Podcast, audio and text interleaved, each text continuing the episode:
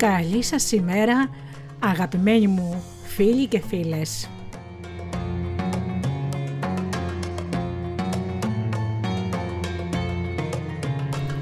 Είναι η εκπομπή «Μύθοι και πολιτισμοί» με τη Γεωργία Αγγελή στο μικρόφωνο.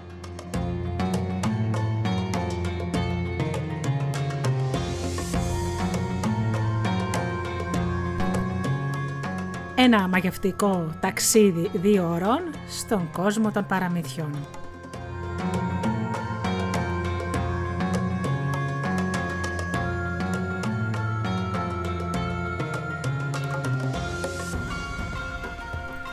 Σήμερα σας έχω παραμύθια των αδελφών Γκριμ. Ξεκινάμε όμως πρώτα με ένα ωραίο τραγούδι.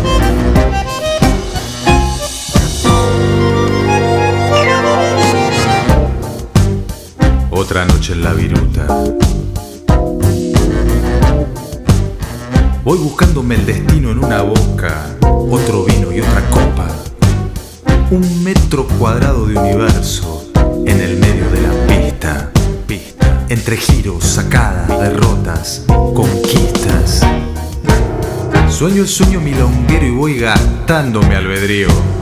Y tu cuerpo que era ajeno se hace por un rato mío.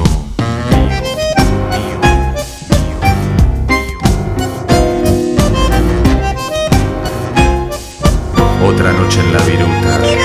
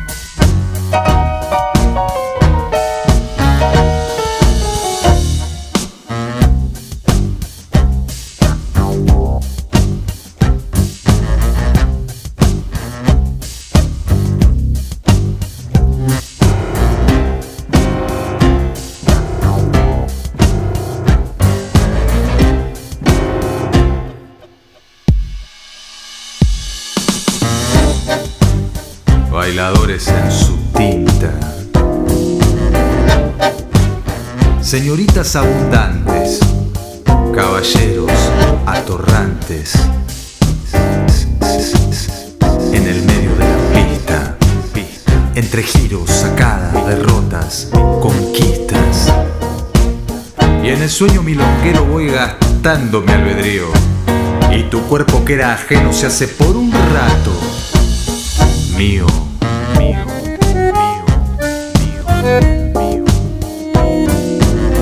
Otra noche en la viruta.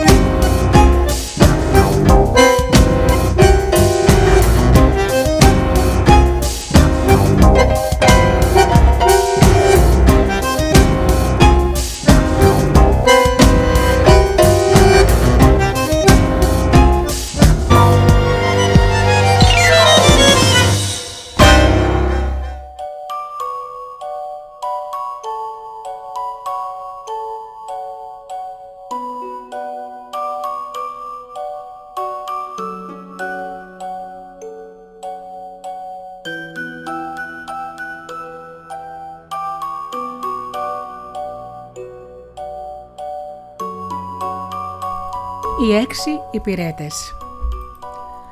Τον παλιό καιρό ζούσε μια βασίλισσα που ήταν μάγισσα και η θηγατέρα της ήταν η ομορφότερη κοπέλα κάτω από τον ήλιο.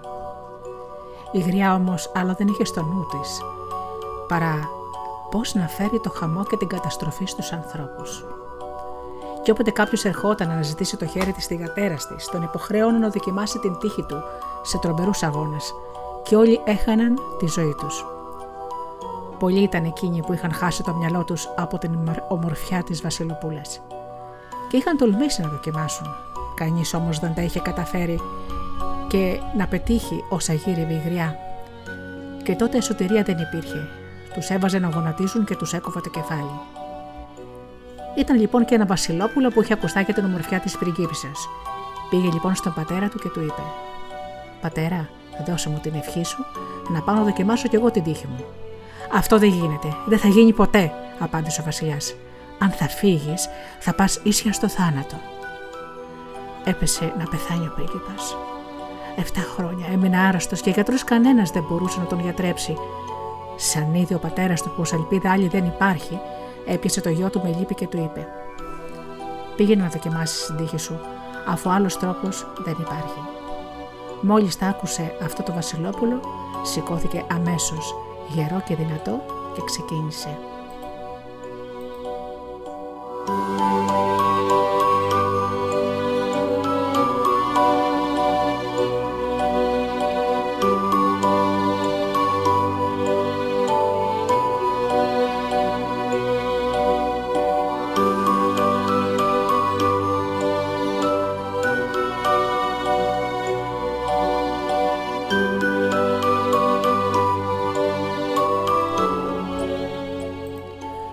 Πήγαινε καβάλα στα λογό του, είδε από μακριά κάτι σαν ψηλή θυμονιά. Και όταν ζήγωσε από κοντά, είδε πως ήταν η κοιλιά ενός ανθρώπου που ήταν ξαπλωμένος σαν άσκελα και η κοιλιά του έμοιαζε με μικρό βουναλάκι. Βλέπει ο χοντρός το Βασιλόπουλο και ευθύ σηκώνεται και του, και του λέει: Αν χρειάζεσαι υπηρέτη, άρχοντά μου, πάρε μες στην δούλεψή σου. Τι μπορεί να προσφέρει ένας άνθρωπος τόσο χοντρός και δυσκίνητος σαν εσένα; Χα, ακόμα δεν είδες τίποτα, αποκρίνει το χοντρός. Αν απλωθώ με την άνεσή μου, τότε είμαι πολύ πιο χοντρός. Χιλιάδες και δύο χιλιάδες και τρεις χιλιάδες φορές πιο χοντρός. Ε, αν είναι έτσι, έλα μαζί μου. Έχω δουλειά για σένα. Προχώρησαν λοιπόν μαζί μπροστά το Βασιλόπουλο και πίσω χοντρός, ώσπου συνάντησαν έναν άλλον ξαπλωμένο κατάχαμα με το αυτί του κολλημένο στο χορτάρι. Ε, τι κάνεις εκεί, ρώτησε το Βασιλόπουλο. Ακούω, αποκρίθηκε ο άντρας. Ε, τι ακούς με τόση προσοχή; Ακούω όλα όσα γίνονται στον κόσμο, γιατί τίποτα δεν ξεφεύγει από τα αυτιά μου. Μπορώ ακόμα να ακούσω και το χορτάρι που μεγαλώνει. Για πες μου, ακούς τι γίνεται στο παλάτι της βασίλισσας που έχει την πεντάμορφη θηγατέρα, ρώτησε το βασιλόπουλο. Ακούω, ακούω τη σπάθα που κόβει σφυρίζοντας στον αέρα και πέφτει με δύναμη να κόψει το κεφάλι κάποιου δύστιχου παλικαριού. Έλα μαζί μου, του είπε το Βασιλόπουλο. Έχω δουλειά για σένα και συνέχισαν και οι τρεις στο δρόμο τους, ώσπου άξαφνα είδαν δύο ποδάρια που έμοιαζαν ατελείωτα. Μόνο τα γόνατα μπορούσαν να διακρίνουν.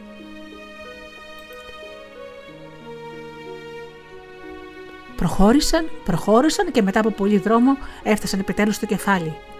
Ρε άνθρωπο του Θεού, του είπε ο πρίγκιπας, τι ψηλός που είσαι, τι πόη, σαν τελειωμό δεν έχει. Α, δεν είδες τίποτα ακόμα, Αρχοντά. Αν σηκωθώ και τεντωθώ καλά, τότε είμαι πολύ πιο ψηλός. Και χίλιες και δύο χιλιάδες και τρεις χιλιάδες φορές πιο ψηλός. Είμαι ψηλότερος και από το ψηλότερο βουνό της γης. Και αν με θέλεις στη δούλεψή σου, θα σου είμαι πιστός και καλός υπηρέτης. Έλα μαζί μου, του είπε το Βασιλόπουλο. Νομίζω πως έχω δουλειά για σένα. Προχώρησαν έτσι όλοι μαζί, ώσπου είδαν στην άκρη του δρόμου έναν άντρα να κάθεται με δεμένα μάτια. Πονάνε τα, τα μάτια σου, ανθρωπέ μου, και τα έχεις δεμένα. Όχι, όχι, αποκρίθηκε ο άντρας, αλλά ό,τι και αν κοιτάξω σπάει και γίνεται χίλια κομμάτια. Είναι τόσο δυνατό το βλέμμα μου που είμαι αναγκασμένος να κρατώ τα μάτια μου δεμένα. Αν μπορώ να σου φανεί ο χρήσιμος, τότε με χαρά μου να μπω στη δούλεψή σου. Έλα μαζί μου. Έχω δουλειά για σένα. Τράβηξαν τον δρόμο τους και βρήκαν παρακάτω έναν άντρα που καθόταν στον ήλιο και κρύωνε και έτρεμε σύγκορμος. Μα πώς γίνεται να κρυώνεις, τον ρώτησε το Βασιλόπουλο. Ο ήλιος λάμπει και κάνει πολύ ζέστη. Αχ, εγώ, εγώ είμαι ανάποδα φτιαγμένος. Όσο περισσότερη ζέστη κάνει, τόσο πολύ κρυώνει. Και όταν κάνει παγωνιά, με ακόμα ζεσταίνομαι. Με τον ήλιο η παγωνιά τρυπάει τα κοκαλά μου. Και με το κρύο λιώνω από τη ζέστη και στη φωτιά τρέμω από το κρύο. Τι αλόκοτος άνθρωπος που είσαι. Αλλά αν θέλεις να με υπηρετήσεις, έλα μαζί μου. Και δρόμο παίρνουν, δρόμο αφήνουν, βλέπουν έναν άνθρωπο που τέντωνε το λαιμό του και κοίταζε πέρα μακριά, όσο πιο μακριά μπορούσε, μην του ξεφύγει τίποτα. Τι ψάχνεις να δεις; Τα μάτια μου είναι τόσο γερά που βλέπω πέρα από δάση και βουνά, χιλιάδες, χιλιόμετρα πέρα από κοιλάδε και κάμπους, όλο τον κόσμο. Αν θέλεις, έλα μαζί μου και μπες στη δούλεψή μου, είπε το Βασιλόπουλο, γιατί θα χρειαστώ κάποιον σαν εσένα. Καμιά φορά το Βασιλόπουλο με τους έξι υπηρέτε του έφτασε στην πολιτεία όπου ζούσε η γριά η Βασίλισσα με τη θηγατέρα της. Δεν φανέρωσε ποιος ήταν, μόνο παρουσιάστηκε στη Βασίλισσα και είπε: Αν μου δώσεις την όμορφη θηγατέρα σου για γυναίκα, θα κάνω ό,τι μου ζητήσεις. Χάρη και η μάγισσα από ένα τόσο όμορφο παλικάρι ήρθε να πέσει στα δίχτυα της και του λέει: Τρεις δοκιμασίες θα σου βάλω. Και αν περάσεις και τις τρεις με επιτυχία, τότε μπορείς να πάρεις τη θηγατέρα μου για γυναίκα. Και ποια είναι η πρώτη, ρωτάει ο πρίγκιπας. Θέλω να μου φέρεις το δαχτυλίδι μου που το χωρίξει στην κόκκινη θάλασσα. Πάει το Βασιλόπουλο, βρίσκει τους υπηρέτες του και τους λέει: Η πρώτη δοκιμασία δεν είναι καθόλου εύκολη. Πρέπει να βρω και να φέρω ένα δαχτυλίδι μέσα από τα ναύτη της κόκκινης θάλασσας. Πέστε μου, τι να κάνω. Πρώτος μίλησε ο νυχτωμάτη. Για να δούμε τι είναι. Κοιτάει καλά-καλά και λέει: Το είδα. Είναι περασμένο στην ακρούλα ενός βράχου. Τους φορτώνονται όλους ο πανίψιλο και τους πάει στην άκρη του νερού. Αν μπορούσα να το δω, θα το έπιανα αμέσως, αλλά μέσα στο νερό δεν βλέπω ούτε τη μύτη μου. Εμείς στενοχωριέσαι, του λέει χοντρός. Και ξαπλώνει στο γυαλό, ανοίγει το στόμα του και αρχίζει να ρουφάει, να φάει τα κύματα, ώσπου ήπια όλη τη θάλασσα, ξεράθηκε ο τόπος και μπροστά τους έγινε μια έρημος. Σκύβει λιγάκι ο ψηλός και βγάζει με το χέρι του το δαχτυλίδι. Χάρηκε το Βασιλόπουλο και μια και δύο πάει το δαχτυλίδι στη Βασίλισσα. Εκείνη απόρρισε. Είναι στα αλήθεια το δαχτυλίδι μου. Την πρώτη δοκιμασία την πέρασε με επιτυχία. Αλλά τώρα σε περιμένει η δεύτερη. Βλέπεις εκεί στον κάπου μπροστά στο παλάτι μου; Βόσκουν 300 βόδια. Θέλω να τα φάσω ολόκληρα χωρίς να αφήσεις ούτε κοκαλάκι. Στο κελάρι μου έχω 300 βαρέλια κρασί. Και αυτά πρέπει να τα πιήσω στην τελευταία σταγόνα. Και ερμηνεύει έστω και μια μπουκιά από τα βόδια, έστω και μια γουλιά από το κρασί πασχαμένο. Γυρίζει το Βασιλόπουλο και της λέει: Δεν μπορώ να καλέσω και φίλους να φάνε μαζί μου. Χωρίς συντροφιά κανένα φαγητό δεν είναι νόστιμο. Γέλασε με κακία η Βασίλισσα και πάτησε. Έναν ακόμα μπορεί να καλέσει για να έχεις παρέα. Έναν μονάχα. Πάει λοιπόν ο πρίγκιπας στους υπηρέτες και λέει στο χοντρό: Σήμερα θα φάμε μαζί, οι δυο μας, και θα σου δίνω το λόγο μου πως για πρώτη φορά στη ζωή σου θα χορτάσεις. Απλώνεται, τεντώνεται, ξεδιπλώνει το χοντρός και τρώει 300 βόδια, χωρίς να αφήσει ούτε κοκαλάκι.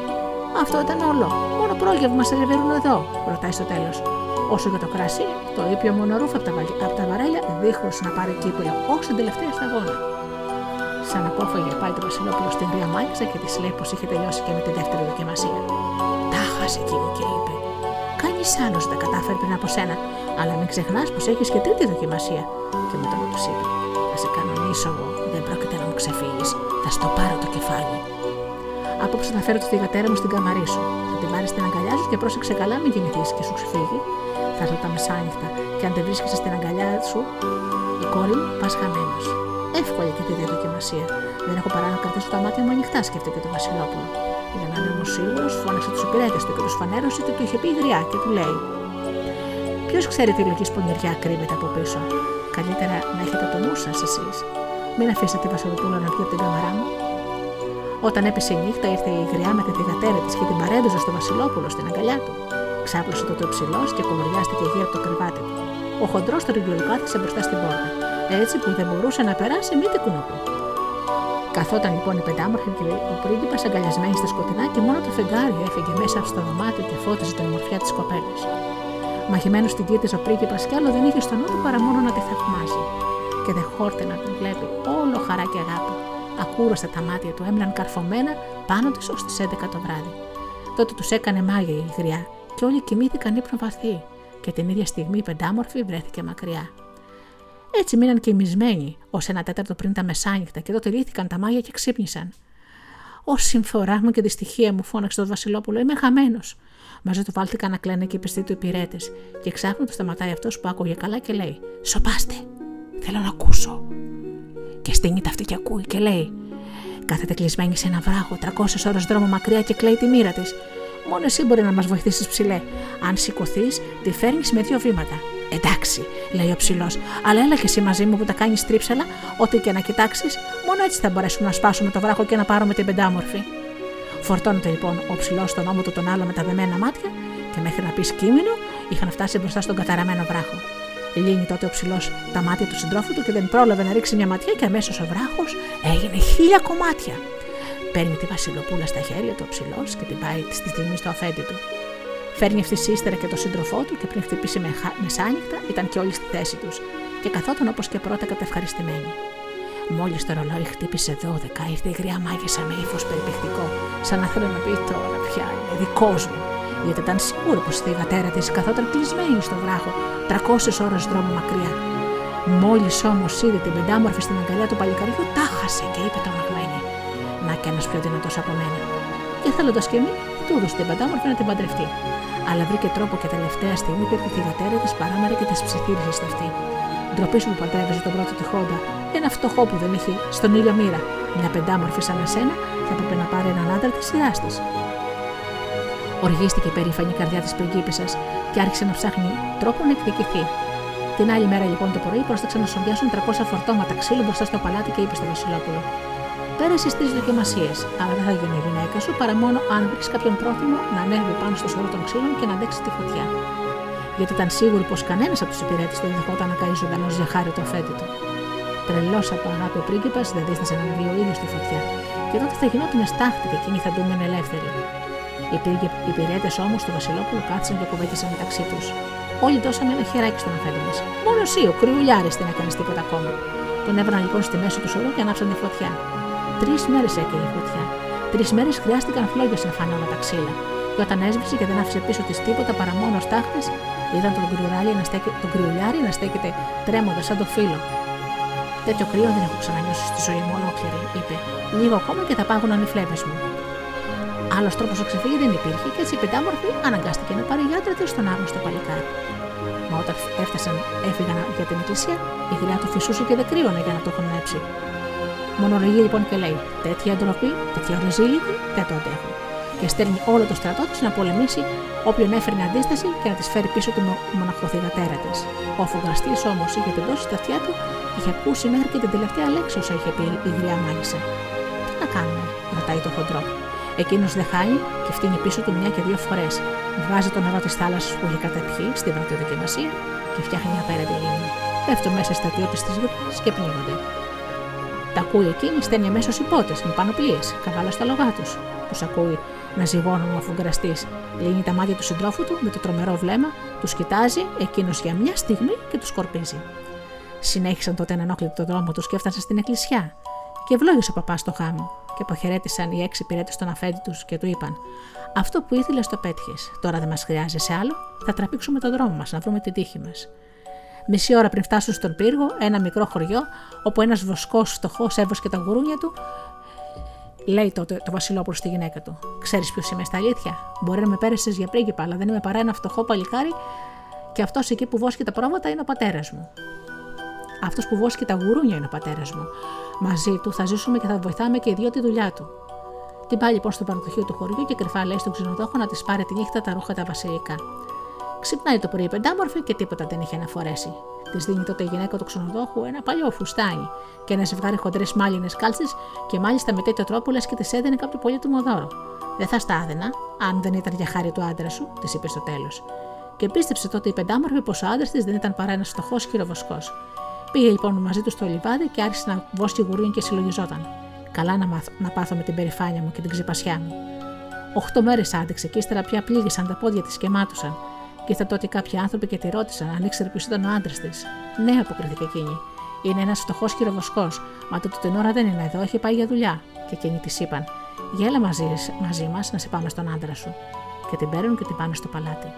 Μπαίνει μέσα η κοπέλα και βλέπει τον άντρα της με βασιλική φορεσιά να κάθεται στο θρόνο. Μα δεν τον γνώρισε. Την παίρνει τότε εκείνος στην αγκαλιά του, της δίνει ένα φιλί και της λέει: Εγώ βασανίστηκα τόσο για χάρη σου. Έπρεπε λοιπόν και εσύ να κουραστείς λιγάκι για μένα. Και τότε γιόρτασαν το γάμο τους με γλέντι και χαρές. Και ο παραμυθά μας πιο πολύ θα ήθελε να είναι από μια μεριά να βλέπει.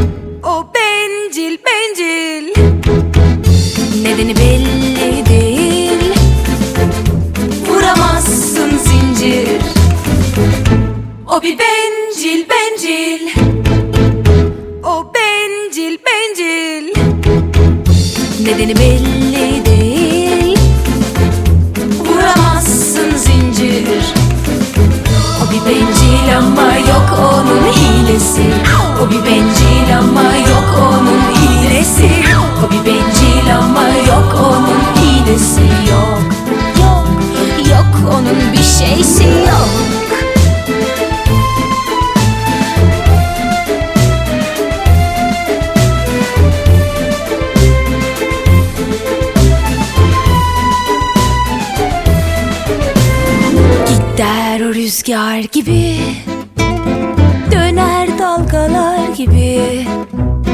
Sanki biz hep dururken Geçen zamanlar gibi. Sert basan tuşlar gibi Dik dik bakışlar gibi. Biz ayakta uyurken Geçen rüyalar gibi.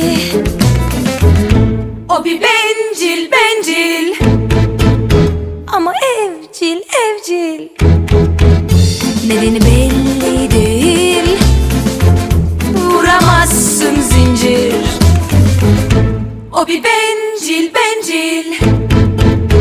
Ama evcil evcil. Nedeni belli değil. Vuramazsın zincir. O bir bencil ama yok onun hilesi. O bir bencil ama yok onun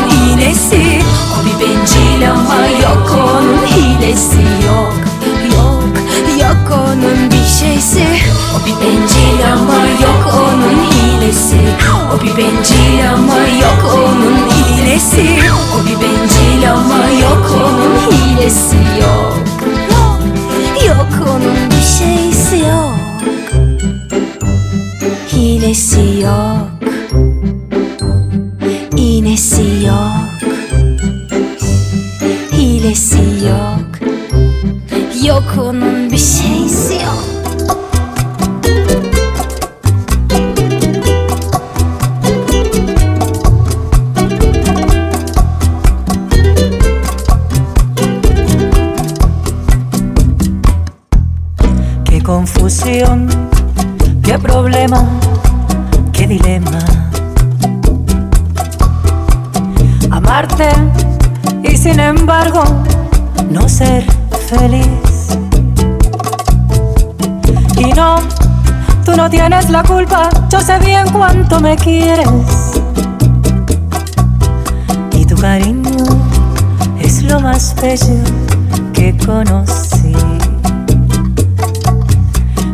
atrás y era tan fácil vivir contigo. Ligera, tú tan seguro, libre y capaz. Fue el amor que en el camino de la vida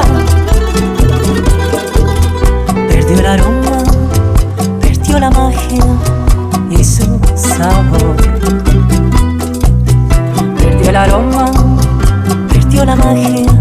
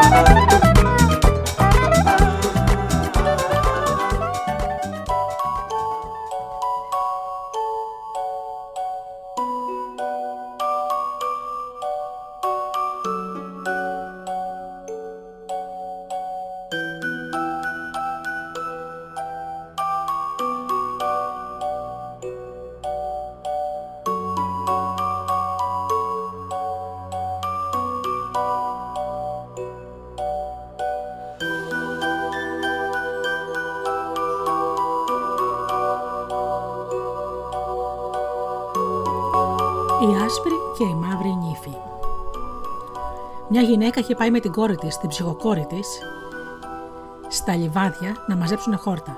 Τη ζυγώνει τότε ο Θεός ντυμένο με ρούχα φτωχικά και της ρωτάει: Από πού τραβάει ο δρόμος για το χωριό, Αν θέλεις να τον βρεις, το πατάει η μάνα, τρέχα να τον ψάξεις. Και η θηγατέρα της λέει από πάνω: Όποιος φοβάται πως δεν θα βρει τον δρόμο, παίρνει μαζί το οδηγό. Η ψυχοκόρη όμως μίλησε και είπε: Κακόμερα, ανθρωπέ μου, εγώ θα σε οδηγήσω, έλα μαζί μου. Θύμωσε ο Θεός με τη μάνα και την κόρη και τους γύριζε την πλάτη και καταράστηκε να γίνουν μαύρες κατράμε και άσχημες σαν την αμαρτία.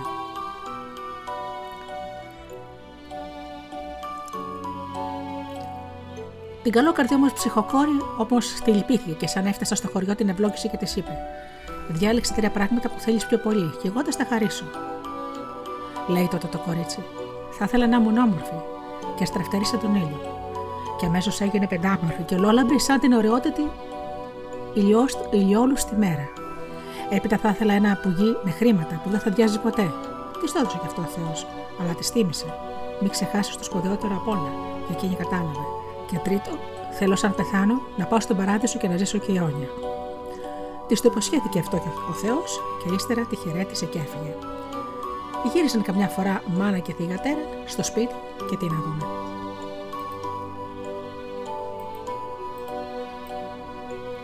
Οι ίδιες ήταν κατάμαυρες σαν το κάρβουνο και άσχημες, αλλά η ψυχοκόρη έλαμπε από ομορφιά. Ανέβηκε τότε η κακία στις καρδιές τους ακόμα πιο ψηλά να τις πνίξει, κι άλλων δεν είχαν κατά νου παρά μονάχα πώς θα τις κάνουν κακό τις δυστυχέ τη κοπέλα. Και είχε ψυχοκόρη ένα αδερφό, το Ρεγκινέρε, που τον αγαπούσε πολύ και του έλεγε όλα όσα γινόταν. Της λέει λοιπόν μια μέρα ο αδερφός της: Αδερφή μου, θέλω να σε ζωγραφίσω για να σε έχω συνέχεια κοντά μου και να χαίρονται τα μάτια μου. Η αγάπη που σου έχουν μεγάλη, που θέλω συνέχεια να σε βλέπω. Και εκείνη το απαντάει: Σύμφωνη, αλλά μην αφήσεις κανέναν άλλο να δει την εικόνα μου. Τη ζωγράφησε τότε ο Ρινεγκέρ, την αδερφή του, και άλλαξε την εικόνα τη και φύλαξε την εικόνα της στην κάμαρή του, στο παλάτι, γιατί εκεί δούλευε. Ήταν ο αμαξά του Βασιλιά. Κάθε μέρα που περνούσε πήγαινε και στεκόταν μπροστά στη ζωγραφία και ευχαριστούσε τον Θεό που του είχε δώσει τέτοια αδερφή. Και έτυχε και πέθανε τον του Βασιλιά η γυναίκα που ήταν τόσο όμορφη, ώστε όμοιά της δεν βρισκότανε, και ο Βασιλιάς είχε πέσει σε βαθιά λύπη. Είδε νεαυλική πω ο αμαξά πήγαινε κάθε μέρα στην καμαρά του και στεκόταν μπροστά στη ζωγραφιά μια νη πεντάμορφης και έτρεξαν αμέσως να το προφτάσουν στο μαντάτο, μαντάτο στο Βασιλιά. Και εκείνος πρόσταξε να το φέρουν τη ζωγραφιά, και όταν είδε πως η κοπέλα ήταν όμορφη σαν την πεθαμένη γυναίκα του και ακόμα μορφότερη, την αγάπησε, τόσο που κόντεψε να πέσει να πεθάνει. Κάλεσε λοιπόν τον αμαξά του και το ρώτησε ποια ήταν η κοπέλα που είχε ζωγραφισμένη στην κάμαρή του. Η αδερφή μου, είπε ο αμαξάς. Και ο Βασιλιάς αποφάσισε πως άλλη γυναίκα δεν ήθελε να παντρευτεί παρά μονάχα αυτή. Δίνει στον αμαξά την καλύτερη άμαξα και τα πιο όμορφα άλογα, του δίνει ακόμα φουστάνια χρυσάκια και ντυμένα να τον, και τον στέλνει στην αυλή, τον στέλνει να του φέρει στην αυλή την καλή του. Έφτασε λοιπόν ο Ρίνεγκερ και με το μήνυμα του Βασιλιά και η αδερφή του χάρηκε μέσα από την καρδιά της. Η κόρη του όμως, και η κόρη της αληθινής μάνας, θύμωσε πολύ και ζήλεψε για την, κακή τύχη, για την καλή τύχη της αδερφής της και πιάνει τη γριά και λέει: Τι οφείλουν οι τέχνες σου και οι μαγκανίες αφού δεν είσαι ικανή να μου χαρίσεις μια τέτοια τύχη; Σώπα την καθησύχασε η μάνα, και εγώ θα τα φέρω έτσι που θα πάρει εσένα, Βασιλιά, η γυναίκα. Και με τη μαγική τέχνη θόρωσε τα μάτια του Μαξά τόσο που δεν έβλεπε σχεδόν τίποτα, και τη ψυχοκόρη της έκλεισε τα αυτιά τόσο που δεν άκουγε τίποτα. Και έτσι ανέβηκαν όλοι στην άμαξα, πρώτη η νύφη με τα χρυσοκέντετα φορέματα και ύστερα η μάνα με τη θηγατέρα. Και ο Ρινεγκέρ κάθισε μπροστά να κουμαντάρει τα άλογα. Και αφού προχώρησαν λίγο στον δρόμο, φωνάζω Μαξάς. Σκεπάσου, φυλάξου καλή μου αδερφή, να μην σε βρέξει βροχή, να μην σε αγγίξει ο βοριάς και να σε θέλει ο Βασιλιάς. Ρωτάει η νύφη, τι είπε ο αδερφός μου; Η γριά αποκρίνεται, να βγάλεις το, το χρυσό φουστάιν και να το δώσεις στην αδερφή σου, να το βάλει. Έτσι και έγινε. Το έβγαλε η καημένη κοπέλα και το έδωσε στην αδερφή της, για εκείνη φόρεσε μια γκρίζα ποτιά και συνέχισαν τον δρόμο τους. Μετά από λίγο φωνάζει ο αδερφός. Σκεπάσου, καλή μου αδερφή, να μην σε βρέξει βροχή, να μην σε αγγίξει ο βοριά και να σε θέλει ο βασιλιάς. Τι είπε ο αδερφός μου, και η γριά αποκρίθηκε, να κατέβεις από την άμαξα για μια στιγμούλα. Αλλά την ώρα εκείνη περνούσαν από το γεφύρι πάνω από το ποτάμι, βαθύ και άγριο. Σηκώνεται η νύχη, σκύβει έξω το παράθυρο να δει και αμέσως τη σπρώχνουν μάνα και κόρη και τη ρίχνουν στο νερό. Βουλιάζει η κοπέλα και την ίδια στιγμή βγαίνει στο λαφρό μια κάτασπρη πάπια άσπρη σαν το χιόνι. Και άρχισε να κολυμπάει στο ποτάμι. Ο αμαξάς δεν είχε τίποτα πάρει χαμπάρι, παρά συνέχισε να οδηγεί την άμαξα ώσπου έφτασαν στο παλάτι. Και πάει στο βασιλιά τη μαύρη νύφη, γιατί τα μάτια του ήταν θολά και ίσα που έβλεπε τα χρυσά φουστάνια να λάμπουν. Την βλέπει ο βασιλιάς έτσι κακάσχημη και θυμώνει τόσο πολύ που προστάζει να ρίξουν τον αμαξά στο πιο μαύρο μπουντρούμι για να το φάνε τα φίδια και οι οχές. Έλα όμως που η γρά μάγισσα κατάφερε να μαγέψει και το βασιλιάκι και να τους στραβώσει τα μάτια και όχι μόνο κράτησε την κόρη της, αλλά την αγάπησε κιόλας και στο τέλος την παντρεύτηκε στα αλήθεια. Ένα, λοιπόν, ένα βράδυ λοιπόν που η μαύρη νύφη καθόταν αγκαλιασμένη με τον Βασιλιά, έρχεται η άσπρη πάπια, κολυμπώντας, φτάνει στον οροχή του μαγειριού και λέει στο μάγειρα: Άναψα φωτιά εδώ πάνω τα φτερά μου να ζεστάνω. Ανάβει ο μάγειρας φωτιά και πάει η πάπια και τεινάζει από πάνω το νερό και στρώνει τα φτεράκια της με το ράφο της. Και εκεί που καθόταν ρωτάει: Ο αδερφός μου ο, Ρινεγκέρ είναι καλά; Και ο μάγειρας αποκρίνεται. Τον έχουν ρίξει στα μπουντρούμια τα βαθιά να τον φάνε τα φίδια και η οχιά. Και εκείνη ρωτάει: Και η μαύρη μάγισσα τι κάνει; στη ζεστή, ζεστή αγκαλιά βολεύτηκε του Βασιλιά. Της λέει ο μάγειρας, και η πάπια τότε να στενάζει. Ο Θεός να με λυπηθεί. Το άλλο βράδυ πάλι ρώτησε τα ίδια. Και τρίτο βράδυ και τρίτη φορά. Δεν άντεξε άλλο μάγειρας και πάει στο Βασιλιά και του τα λέει. Και ο Βασιλιάς αποφάσισε να παραφυλάξει στο μαχαιριό να το δει αυτό με τα μάτια του. Το επόμενο βράδυ λοιπόν κρύβεται και περιμένει. Έρχεται η πάπια και μόλις τη βλέπει, βγάζει το σπαθί του και της παίρνει το κεφάλι. Και αμέσως παρουσιάζεται μπρος του η πεντάμορφη κοπέλα, ίδια και παράλλαχτη, όπως την είχε δει στη ζωγραφιά. Τρελάθηκε από τη χαρά του Βασιλιάς, και επειδή η πεντάμορφη στεκόταν μπροστά του μουσκεμένη και κρύωνε, πρόσεξαν να της φέρουν βασιλικά φορέματα να την δείσουν. Του εξιστόρισε τότε εκείνη πως την είχαν ξεγελάσει με πονηριά και μοχθηρία η αδερφή της και η μάνα της, και το πρώτο πράγμα που ζήτησε ήταν να ελευθερωθεί ο αδερφός της από το σκοτεινό μπουντρούμι με τα φίδια. Αμέσως της έκανε το θέλημά της ο Βασιλιάς, και ύστερα πήγε στην κάμαρη της γριάς της μάγκα και τη ρώτησε: Τι τιμωρία πρέπει σιόπριον κάνει αυτό και αυτό, και της λέει την ιστορία από την αρχή. Εκείνη όμως είχε τόσο στρεβωθεί από την κακία της που δεν καταλάβαινε και απάντησε: Του πρέπει να τον γδίσουν, να τον χώσουν σε ένα βαρέλι με καρφιά, να δέσουν το βαρέλι σε ένα άλογο και να το σπυρουνίσουν να γυρίσει τρέχοντας σε όλη την οικουμένη. Και έτσι πράγματι τιμωρήθηκε αυτή εκεί, μαυρομούρε θηγατέρα τη, με αυτόν τον τρόπο. Όσο για τον Βασιλιά, αυτός πατρέθηκε την όμορφη κοπέλα και αντάμυψε πλουσιοπάρονα τον πιστό του αδερφό με πλούτη και τιμές.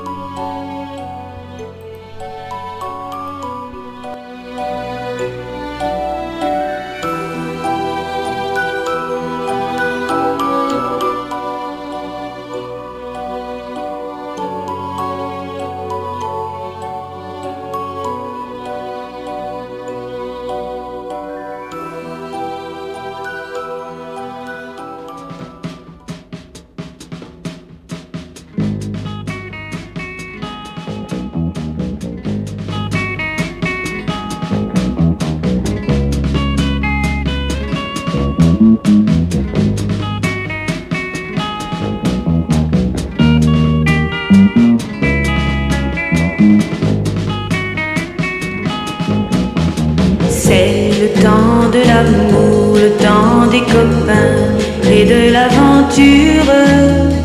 Quand le temps va et vient, on ne pense à rien malgré ses blessures. Car le temps de l'amour, c'est long et c'est court, ça dure toujours, on s'en souvient.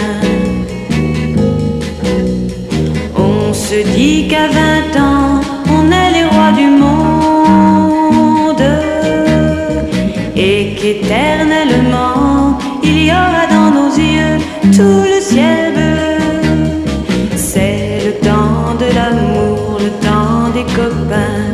de l'aventure. Quand le temps va et vient, on ne pense à rien malgré ses blessures. Car le temps de l'amour, ça vous met au cœur beaucoup de chaleur et de bonheur. Un beau jour, c'est l'amour et le cœur bat plus vite. Car la vie suit son cours.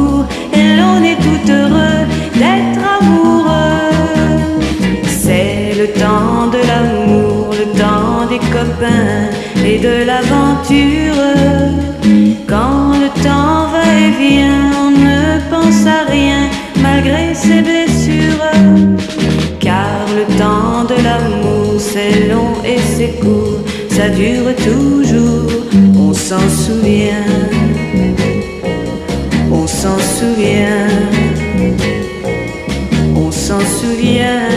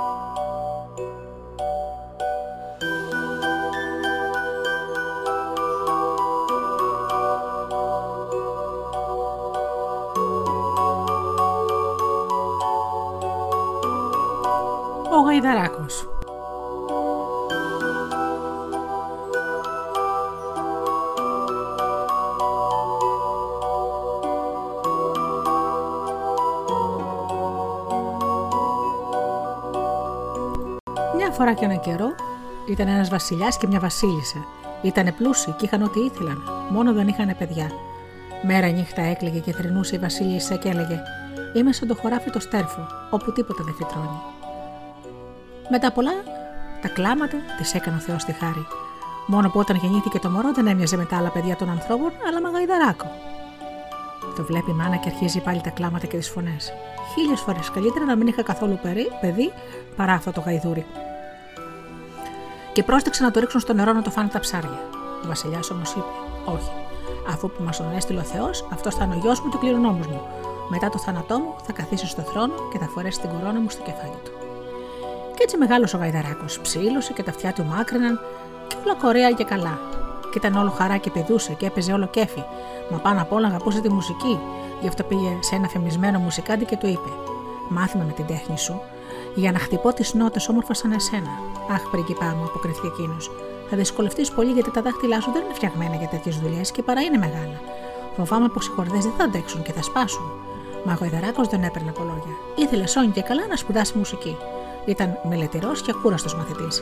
Και στο τέλος έμαθε να παίζει το ίδιο καλά με το δασκαλό του.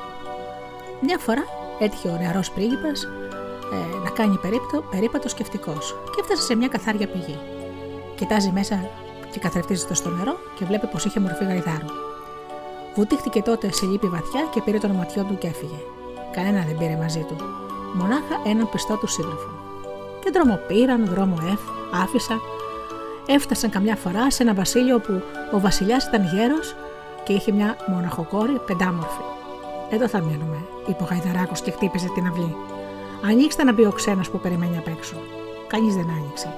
Κάθεσε λοιπόν αυτός και άρχισε να παίζει γλυκά το λαγούτο του με τα δύο του μπροστινά πόδια. Άνοιξε τα μάτια του διάπλατο φρουρός από την απορία και τρέχει στο βασιλιά και του λέει: Απ' έξω κάθεται ένας γάιδαρος και παίζει λαγούτο σαν σπουδαίος μουσικός. Για φέρ τον εδώ μπροστά μου, προστάζει ο βασιλιάς.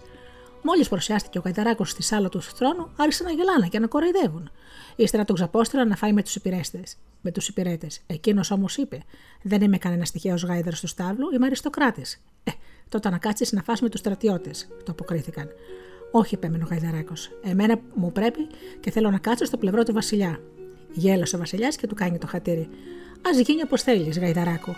Έλα να καθίσεις δίπλα μου. Και μετά από λίγο τον ρωτάει. Πώ σου φαίνεται η θηγατέρα μου, αλήθεια; Γυρίζει το κεφάλι ο Γαϊδαράκο, την κοιτάζει, γνέφει και λέει. Πολύ όμορφη. Είναι η πιο όμορφη κοπέλα που έχω δει ποτέ στη ζωή μου. Ε, τότε μπορείς αν θέλεις να καθίσεις στο πλευρό της, λέει ο Βασιλιάς. Άλλο που δεν θέλω, αποκρίνεται ο Γαϊδαράκο και κάθεται στη στιγμή πλάι στη Βασιλοπούλα. Εκεί έφεγε ήπια και φέρθηκε με τρόπο θαυμαστό. Αφού έμεινε έτσι κάμποσο καιρός στο παλάτι του Βασιλιά, ο νεαρός Γαϊδαράκος είπε με τον νου του: Τι ωφελούν όλα αυτά, πρέπει να γυρίσω στο σπίτι μου. Κρέμεσε λοιπόν στεναχωρεμένο στο κεφάλι, παρουσιάστηκε στο Βασιλιά και του ζήτησε την άδεια να φύγει για να γυρίσει στους δικούς του. Ο Γεωργοβασιλιά όμως τον είχε αγαπήσει και του λέει: Γαϊδαράκο, τι έχεις πάθει; Μοιάζεις σαν να έχεις κατεβάσει μια καρδάρα ξύδι. Είναι κοντά μου και εγώ θα σου δώσω τι μου γυρέψει. Θέλεις χρυσάφι; Όχι, απαντάει ο Γαϊδαράκο. Θέλεις διαμάτια και μπρελάτια; Όχι. Θέλεις διαμάτια και μαργαριτάρια; Όχι. Θέλεις το μισό μου βασίλειο; Αχ, όχι. Μακάρι να ήξερα τι θέλεις, για να στο δώσω και να χαρεί η καρδιά σου. Μήπως θέλεις να πάρεις για γυναίκα σου την όμορφη θηγατέρα μου; Αχ, ναι, ναι, είπε ο Γαϊδαράκο. Αυτό θα το έθελα. Και την ίδια στιγμή η λύπη έσβησε από το πρόσωπό του και ζωγραφίστηκε ένα μεγάλο χαμόγελο, γιατί αυτό ήταν που ήθελε και λαχταρούσε η καρδιά του. Έγινε λοιπόν γάμος λαμπρός και γιορτή μεγάλη, και το βράδυ, σαν αποσύρθηκαν στην καμαρή τους, η νύφη και ο γαμπρός, ο Βασιλιάς θέλησε να μάθει αν ο Γαϊταράκος ήξερε να φερθεί με ευγένεια και αρχοντιά, σαν αληθινός άντρας. Γι' αυτό και έστειλε ένα υπηρέτη να κρυφτεί εκεί και να έρθει ύστερα να του τα εξωστορήσει όλο κατά λεπτός. Σαν μπήκα λοιπόν και δύο μέσα, σπρώχνει ο γάιταρος στο μάνταλο και ασφαλίζει γερά την πόρτα. Κοιτάζει ύστερα γύρω του να σοβαρευτεί πως ήταν μονάχη και έπειτα από πάει, πετάει από πάνω του το γαϊδεροτόμαρο και προσιάζεται στη γυναίκα του όπως ήταν στα αλήθεια. Ένας όμορφος πρίγκιπας. Τώρα, τώρα μπορείς να δεις ποιος είμαι, γυρίζει και της λέει. Κι όμως, βλέπεις ότι δεν είμαι κατώτερός σου. Χάρηκε από την καρδιά της η νύφη, τον αγκάλισε και τον φίλησε και τον αγάπησε πολύ. Όταν ξημέρωσε όμως, σηκώθηκε το παλικάρι, φόρεσε ξανά το γαϊδουροτόμαρο και όπως φερόταν τώρα, κανείς δεν μπορούσε να φανταστεί πω ήταν στα αλήθεια. Μετά από λίγο, να ο γέρο Βασιλιάς. Μπα, ξύπνησες κιόλα. Γαϊδαράκο μου, λέει, και γυρίζοντας στη θηγατέρα το ρωτάει. Μήπως το μετάνισο που παντρεύτηκες σε ένα γαϊδαράκο και όχι άνθρωπο; Αχ, όχι πατέρα μου. Τον αγαπώ πολύ, σαν να ήταν ο μορφότερος από όλους τους άντρες και θα μείνω μαζί του για πάντα. Απόρρισε ο Βασιλιάς. Αλλά ήρθε το υπηρέτη και του τα είπε όλα και του φανέρωσε το μυστικό. Δεν το πιστεύω, λέει ο Βασιλιάς. Πήγαινε τότε μονάχος σου απόψε και κρύψου κι εσύ μέσα στην κάμαρα της νύφης και του γαμπρού και δες με τα μάτια σου, αφέντη, λέει ο υπηρέτη. Και να σου πω και κάτι ακόμα. Πάρε το γαϊδουροτόμαρο και ρίξω στη φωτιά να καεί. Έτσι θα αναγκαστεί να παρουσιαστεί το πρωί με την αγιδινή του μορφή ο γαμπρός σου. Η συμβουλή σου είναι καλή, λέει ο Βασιλιάς. Και τη νύχτα που κοιμόταν, τρύπωσε στην κάμαρα, ζήγωσε στο κρεβάτι και είδε στο φως του φεγγαριού ένα όμορφο και αρχοντικό παλικάρι. Το γαϊδουροτόμαρο ήταν πεταμένο κατάχαμα. Το παίρνει ο Βασιλιάς, προστάζει να ανάψουν την αυγή στην αυγή φωτιά μεγάλη να το κάψουν. Και έμενε και ο ίδιος εκεί, ώσπου το γαϊδουροτόμαρο έγινε στάχτη. Και πήγε να δει τι κάνει ο άντρας της κόρης του το πρωί, σαν θα έβλεπε το γαϊδουροτόμαρο να λείπει, έμεινε ξάγαπλο όλη τη νύχτα. Ξυπνάει καμιά φορά το παλικάρι, ψάχνει το γαϊδουροτόμαρο, τίποτα. Τρώμαξε τότε και λυπημένος και φοβισμένος μονολογεί. Τώρα πρέπει να βρω τρόπο να φύγω, χωρίς να με πάρει κανένα χαμπάρι. Εκεί όμως που προσπαθούσε να το σκάσει, παρουσιάζεται μπροστά του Βασιλιάς και του λέει: Γε μου, πού το έβαλες έτσι, τόσο βιαστικά, τι έχει στο μυαλό σου; Μείνω κοντά μου. Είσαι ένα όμορφο παλικάρι που θέλω να μείνεις για πάντα μαζί μας. Θα σου δώσω κιόλας τώρα το μισό μου βασίλειο και σαν πεθάνω θα γίνει δικό σου. Εντάξει λοιπόν, συμφώνησε το παλικάρι. Ό,τι άρχισε καλά πρέπει να τελειώσει και καλά. Θα μείνω κοντά σας. Και τούτος ο γέρο Βασιλιά το μισό βασίλειο. Και όταν ο γέρο Βασιλιάς πέθανε, μετά από ένα χρόνο, το άφησε κληρονομιά και το άλλο μισό. Και όταν πέθανε και ο αληθινό πατέρας, πήρε άλλο ένα βασίλειο και ζήσανε και αυτός και η γυναίκα του καλά και εμείς καλύτερα.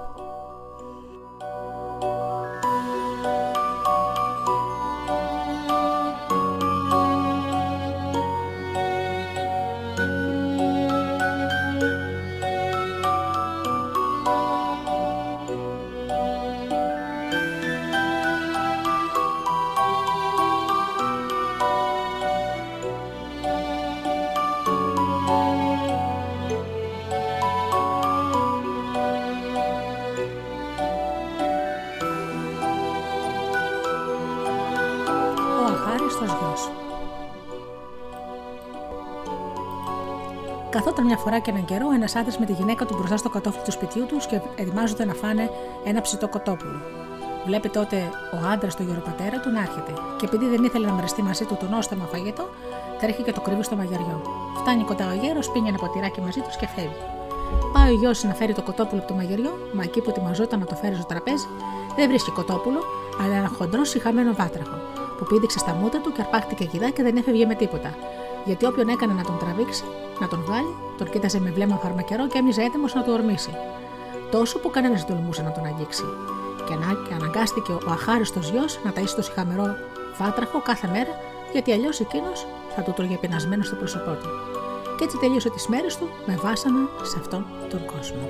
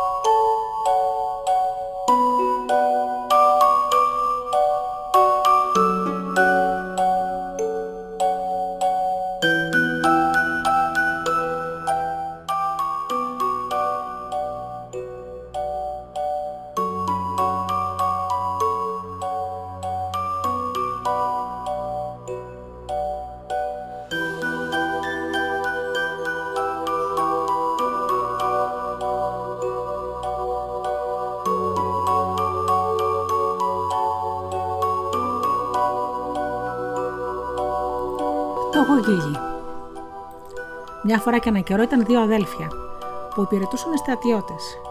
Και ο ένας ήταν πλούσιος, και ο άλλος ήταν φτωχός. Ο κακομίρι ο φτωχός θέλησε να ξεφύγει από τη φτώχεια του που τον έδερνε.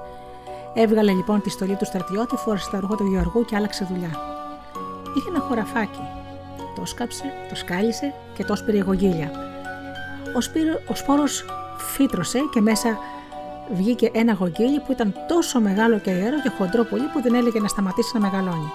Τόσο που θα μπορούσαμε να πούμε το βασιλιά όλων των γογγυλιών, γιατί ποτέ κανένας δεν είχε ξαναδεί τέτοιο γογγίλι. Στο τέλος μεγάλωσε τόσο πολύ που έπιανε μονάχα του ένα ολόκληρο κάρο. Και για να το τραβήξουν ήθελαν να ζέψουν δύο βόδια. Ο Γεωργό, ο, φτω, ο φτωχός, δεν ήξερε αν ήταν για καλό του ή για κακό του αφού το θεώρησε γογγίλι, μα με τα πουλά είπε με τον νου του. Να το πουλήσω, δεν θα πιάσω πολλά. Να το κρατήσω, να το κάνω τι; Το ίδιο θα χορτάσω και τα με τα μικρά οικογγίλια. Το καλύτερο που έχω να κάνω είναι να το κάνω στο βασιλιά δώρο. Το φόρτωσε λοιπόν στο κάρο του, έζεψε δύο βόδια, το κουβάλισε στο παλάτι και το χάρισε στο βασιλιά. Τι παράξενο πράγμα, είπε ο βασιλιάς. Έχουν δει και έχουν δει τα μάτια μου, αλλά τέτοιο πράγμα πρώτη φορά την κρίζω. Τι σοϊ σπόρος βγάζει τέτοιο γογγίλι.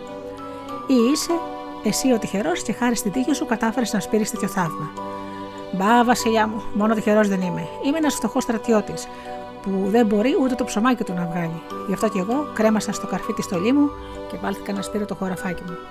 Έχω και έναν αδερφό που είναι πλούσιος και τον ξέρεις καλά, Βασιλιά μου. Εμένα όμως, φτωχός καθώς είμαι, δεν με θυμάται και δεν με ξέρει κανένας. Το λυπήθηκε λοιπόν ο Βασιλιάς και του λέει: Ξέχνα τη φτώχεια σου, άνθρωπέ μου. Και εγώ θα σου χαρίσω τόσο πλούσια δώρο που θα γίνεις κι εσύ ίσως και όμοιος με τον αδελφό σου και του χάρισε χρυσάφι και χτήματα και κοπάτια και τον έκανε πάμπλουτο, τόσο που τα πλούτα του αδερφού του δεν ήταν τίποτα μπροστά στα δικά του. Τ' άκουσε αυτός, τι είχε κερδίσει με ένα μοναδικό γογγίλι και ζήλεψε και άρχισε να σπάει το κεφάλι του πώς να καταφέρει και αυτός τόσα και περισσότερα. Έβαλε όμως με τον νου του να φανεί πιο άξιος και ικανός στον αδερφό του, γι' αυτό και πήγε τώρα στο βασιλιά χρυσάφι και άλογα. Σίγουρα πως το δικό του δώρο θα ήταν καλύτερο και πολυτιμότερο. Γιατί αν ο αδερφός του είχε πάρει τέτοια πλουσιοπάροχη αμοιβή για ένα χογγίλι, τι θα παίρνει αυτός με τέτοια όμορφα δώρα. Ο Βασιλιάς δέχτηκε τα δώρα και είπε πως δεν είχε να του δώσει τίποτα μορφότερο και σπανιότερο από το θεόρο του Γογγίλη. Και να το κάνει τι ο πλούσιος. Φορτώνει το κάρο, το Γογγίλη του αδερφού του και γυρίζει σπίτι. Και δεν ήξερε πού να ξεσπάσει τη μανία του και πού να ξεθυμάνει, ώσπου κακές σκέψεις άρχισαν να γυρίζουν στο μυαλό του. Και αποφάσισε να σκοτώσει τον αδερφό του. Βρήκε λοιπόν φωνιάδες και τους έστειλε να τους στήσουν καρτέρι. Ύστερα πήγε στον αδερφό του και του λέει: Καλά μου αδελφέ, ξέρω που, είσαι, που είναι κρυμμένος ένας θησαυρός. Πάμε μαζί να τον πάρουμε και να τον μοιραστούμε. Ο άλλος ανύποπτο συμφώνησε και τον ακολούθησε. Μόλις βγήκαν από το σπίτι, όρμησαν πάνω τη φωνιάδε, τον έδεσαν και ετοιμάστηκαν να τον κρεμάσουν στο δέντρο. Εκεί που κόντευαν να τελειώσουν τη δουλειά τους, ακούγονται ξαφνικά από μακριά τραγούδι και ποδοβολητό. Τρώμαξαν οι κακούρκοι, έχωσαν τον άνθρωπο σε ένα σακί, τον κρέμασαν από τα κλαδιά του δέντρου και το έβαλαν στα πόδια. Με νύχια και με δόντια, εκείνος κατάφερε να ανοίξει μια τρύπα και να βγάλει το κεφάλι του απ' έξω. Μα ο διαβάτη δεν ήταν παρά ένας μαθητευόμενος τεχνίτης, που ταξίδευε να βρει τη τύχη του και τραγουδούσε χαρούμενος σκαβάλα στα λογό του. Βλέπει ο κρεμασμένος κάποιον να περνάει κάτω θέτω και του λέει: Ωρα καλή σου άνθρωπε και ο Θεός μαζί σου. Κοιτάζει ολόκληρο το παλικάρι, δεν βλέπει κανέναν. Ποιος με φωνάζει και με χαιρετάει. Και από την κορφή του δέντρου ακούει φωνή. Σήκωσε τα μάτια σου και θα με δεις. Εδώ είμαι επάνω, στο σακί της Σοφίας. Και τι δεν έμαθα μέσα σε λίγη ώρα. Όλα τα σχολεία του κόσμου, αν τα βάλεις από τη μια, από το σακί μου και από την άλλη, σου λέω πως δεν αξίζουν φράγκο. Λίγο ακόμα και θα έχω απομάθει να κατέβω και θα είμαι πιο σαφός από όλους τους ανθρώπους. Έμαθα να διαβάζω τα αστέρια και τα σημάδια του ουρανού, το φύσιμα των ανέμων, την άμμο της θαλάσσια. Ξέρω να γιατρεύω όλες τις αρρώστιες, να ξεχωρίζω τα βότανα και τα πουλιά και τα πετρώματα. Αν μπορούσες να βρεθείς κι εσύ εδώ, έστω για μια στιγμή, τότε θα καταλάβαινες πόσο σπουδαίο πράγμα είναι ο σάκος της Σοφίας. Απόρρωσε και θαύμασε το παλικάρι. Γυρίζει λοιπόν και λέει: Ευλογημένη είναι η ώρα που σε συνάντησα. Θα με αφήσεις να πω κι εγώ λιγάκι στο σάκο σου. Και αυτός από πάνω απαντά με τη σταγμό και του λέει: Εντάξει, για τα καλά σου λόγια θα σε αφήσω, αλλά όχι για πολύ, για γουλάκι μόνο. Μόνο που δεν μπορώ να κατέβω αμέσως, έχω ακόμα δύο-τρία πραγματάκια να μάθω. Θα περιμένεις μια ωρίτσα. Περίμενε το παλικάρι, ώσπου βαρέθηκε και παρακάλεσε τον άνθρωπο να τον αφήσει να μπει επιτέλους στο σακό της Σοφίας. Γιατί η δίψα του για γνώσεις τον βασάνιζε και η ησυχία δεν τον άφηνε. Έκανε τότε ο άλλος από πάνω τάχ που πω με το ζόρι δέχτηκε και λέει: Για να βγω από τον οίκο της Σοφίας πρέπει να λύσει το σκηνή και να κατεβάσεις σιγά σιγά το σακί. Ύστερα θα βγω και θα μπεις εσύ μέσα. Τον κατέβασε λοιπόν το παλικάρι, έλυσε το σακί και τον λευτέρωσε. Ανέβασε με τώρα γρήγορα, του λέει, και ετοιμάζεται να μπει όρθιος μέσα στο σακί. Άλτ, τον κόβει ο άλλος. Έτσι δεν γίνεται. Να τον πιάνει και τον, χω... και τον χώνει με το, κεφέ... με το κεφάλι στο σακί ανάποδα. Τον δένει τότε και τον ανεβάζει στο δέντρο ευθύς. Κρεμάστηκε ο Οδύσσογος που διψούσε για γνώσεις και άρχισε να κουνιέται πέρα τότε. Λοιπόν, πώς θα πας παλικάρι, άρχισε κιόλας η Σοφία να γεμίζει το κεφάλι σου, κάτσε εκεί και να μην κουνιέσαι, ώσπου να βάλεις μυαλό. Και καβαλάει το άλογο του παλικαριού και γίνεται καπνός. Αλλά μετά από μία ώρα έστειλε κάποιον να λύσει το σκηνή και να ελευθερώσει το παλικάρι.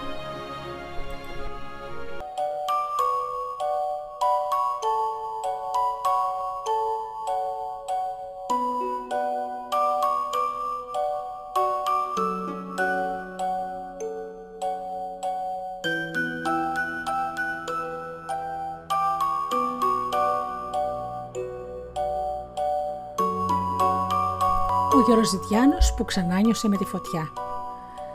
Τον καιρό ακόμα που ο Θεός και αφέντης μας κατέβαινε και περιδιάβανε στη γη ανάμεσά μας, έτυχε και ένα βράδυ μαζί με τον Άγιο Πέτρο να χτυπήσουν την πόρτα ενός σιτερά και ζήτησαν να τους κρατήσει το σπίτι του για νύχτα. Ο σιδεράς τους δέχτηκε πρόθυμα και έτυχε ακόμα και το ίδιο βράδυ ένας κακόμερο Ζητιάνος, βασανισμένος από την αρρώστια και τα γεράματα, να χτυπήσει την πόρτα του σιδερά και ζήτησε λαιμοσύνη.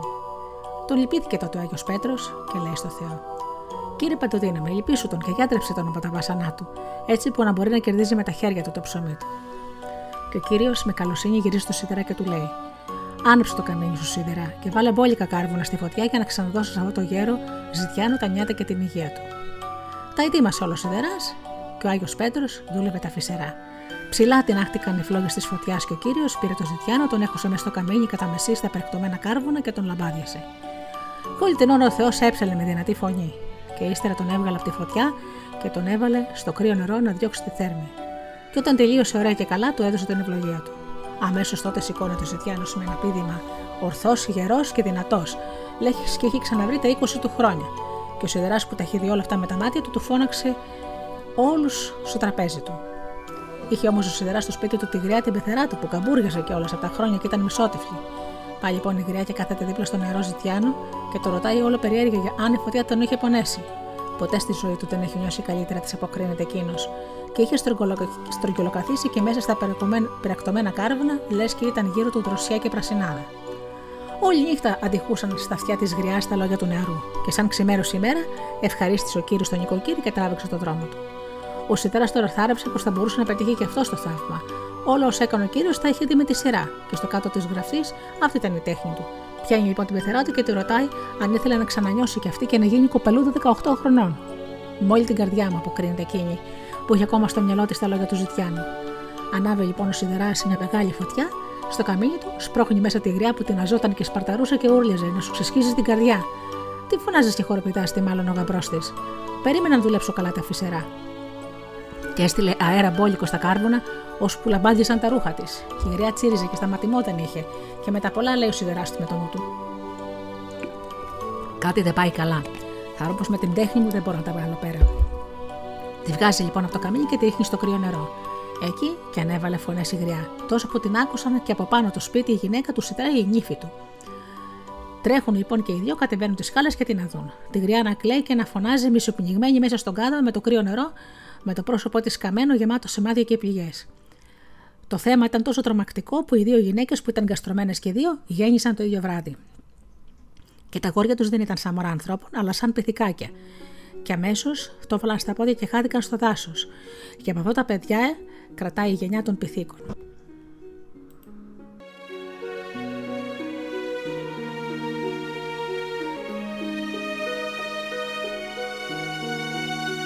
Το ραβδί του κόκορα. Ένας μάγος μια φορά είχε μαζέψει γύρω του κόσμο πολύ και έκανε μαγικά κόλπα και ταχυδακτηλουργίες. Και ανάμεσα στα άλλα θαυμάσια που έκανε, έβγαλε ένα κόκορα να περπατάει πάνω σε ένα ραβδί χοντρό, σαν να ήταν πούπουλο. Να το κρατάει και ένα ραβδί στο χέρι του. Μαζί με τους άλλους ήταν τώρα και μια κοπέλα που είχε βρει το τετράφυλλο τριφύλι και είχε βάλει τόσο μυαλό που κανένας και τίποτα δεν μπορούσε να την ξεγελάσει. Είδε λοιπόν ότι η χοντρή μαγκούρα που κουβαλούσε ο κόκορας, άλλο δεν ήταν παρά ένα άχυρο, και βάζει τις φωνές. Ε, Χριστιανοί, δεν το βλέπετε πως αυτό που κουβαλάει ο κόκορας είναι άχυρο και όχι μαγκούρα; Λύνονται αυτοί στα μάγια και βλέπουν όλη την αλήθεια. Παίρνουν τότε το μάγο στο κυνήγι και τον διώχνουν με τις κλωτσιές. Ντροπιασμένος εκείνος το βάζει στα πόδια και βράζοντας από θυμό λέει με τον νου του: Θα έρθει η ώρα που θα πάρω την εκδίκησή μου. Μετά από λίγο ξημέρωσε η μέρα να παντρευτεί η ξύπνια κοπέλα. Ντυμένη και στολισμένη, πήρε το δρόμο να πάει στην εκκλησιά. Και από κοντά η κεφαμελιά της. Και όλη η δική της. Στο δρόμο που πήγαιναν συναντάνε ένα φουσκωμένο ποτάμι που κατέβαζε αγριεμένο τα νερά του, και ούτε γεφύρι ούτε πέρασμα υπήρχε να δουν. Τι να κάνει η νύφη, σηκώνει τις φούστες και τα μεσοφόρια και ετοιμάζεται να μπει στο νερό. Φωνάζει κοροϊδευτικά ένας άντρας που άλλος δεν ήταν από το μάγο. Ε, που τα έχεις στα μάτια σου, δεν βλέπεις πως το ποτάμι μπροστά σου δεν υπάρχει. Και ανοίξαν τα μάτια της τότε και είδε πως στεκόταν με τα βουστάνια σηκωμένα κατά μεσή σε ένα λιραροχώραφο γεμάτο γαλαζοπά ανθάκια. Μα δεν, δεν το είδε μοναχα αυτή, το είδαν όλοι και την κυνήγησαν με γέλια και φωνές.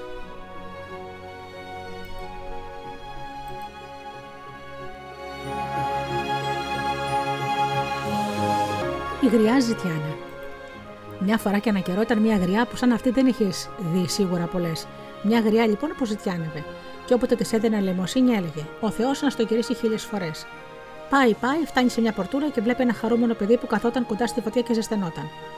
Αμέσως το παιδί την υποδέχτηκε με καλοσύνη και της λέει: Έλεγε για μπες μέσα να ζεσταθείς και εσύ στη φωτιά. Έτσι και έγινε. Αλλά η γριά ζητιάνα στάθηκε πολύ κοντά στο μαγκάλι και τα κουρέλια που φορούσε πήραν φωτιά. Μα εκείνη δεν το πήρε χαμπάρι. Ο μικρός τώρα το είδε και την κολοείδε και έτρεξε να σβήσει τη φωτιά. Έτσι έπρεπε.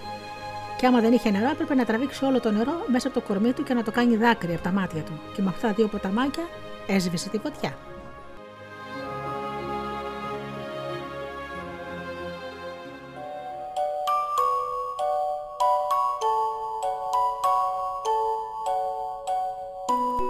Οι τρεις τεμπέλιδες ένας βασιλιάς είχε τρεις γιους και τους αγαπούσε το ίδιο και τους τρεις και δεν ήξερε σε ποιον να αφήσει το θρόνο και την κορώνα τους αν θα πέθανε.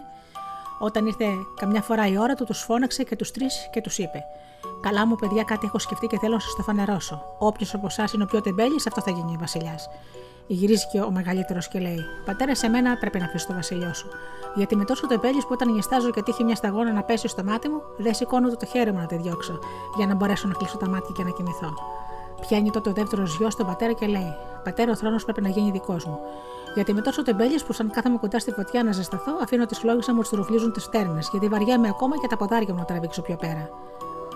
Το τρίτος λέει: Πατέρα, εγώ πρέπει να γίνω βασιλιάς, γιατί με τόσο τεμπέλιες που αν με κρεμάσουν και αν ήταν κιόλας δεμένο το σκηνή στο λαιμό μου, και αν μου ήταν κάποιος κοφτερό μαχαίρι να το κόψω, θα προτιμούσα να χάσω τη ζωή μου παρά να σηκώσω το χέρι μου να κόψω το σκηνή.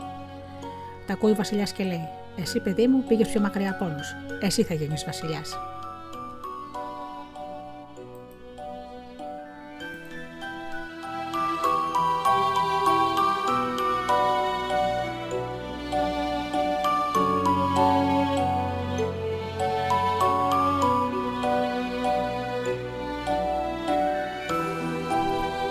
Μικρό Βοσκόπουλο.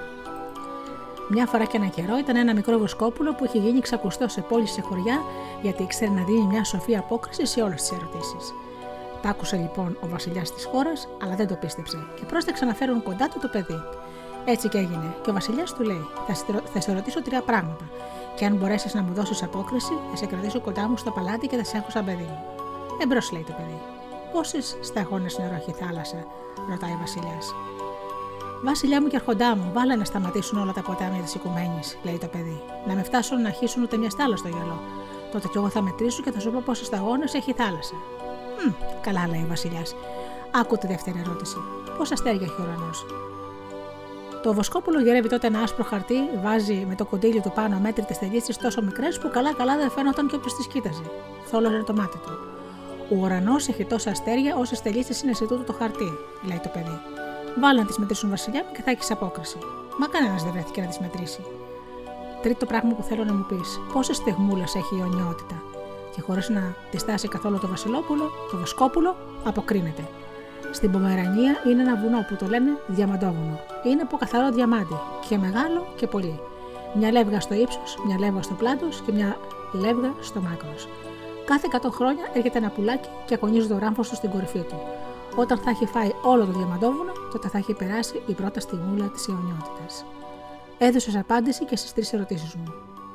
Σαν σοφός άνθρωπος, από εδώ και πέρα θα μείνεις κοντά μου στο παλάτι και θα σε έχω σαν δικό μου παιδί. Τα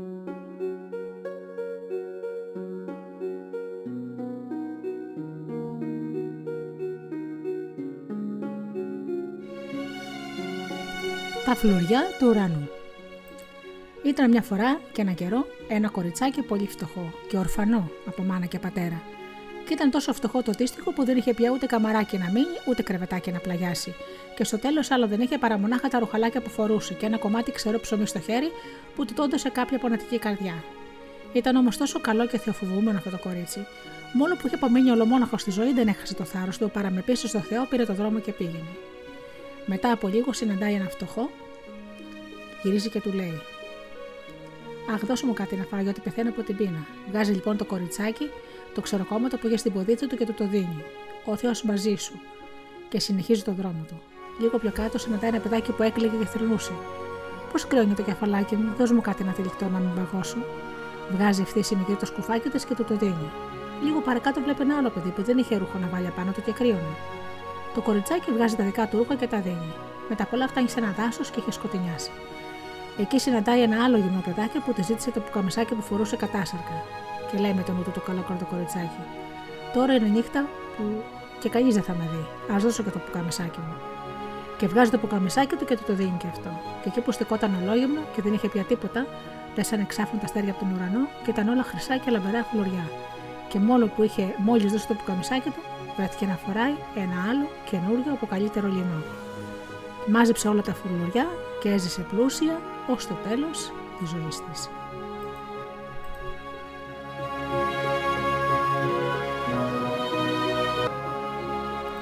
Τα κομπαλάκια Ήταν μια φορά μια κοπέλα πεντάμορφη, αλλά τεμπέλα και ακαμάτα.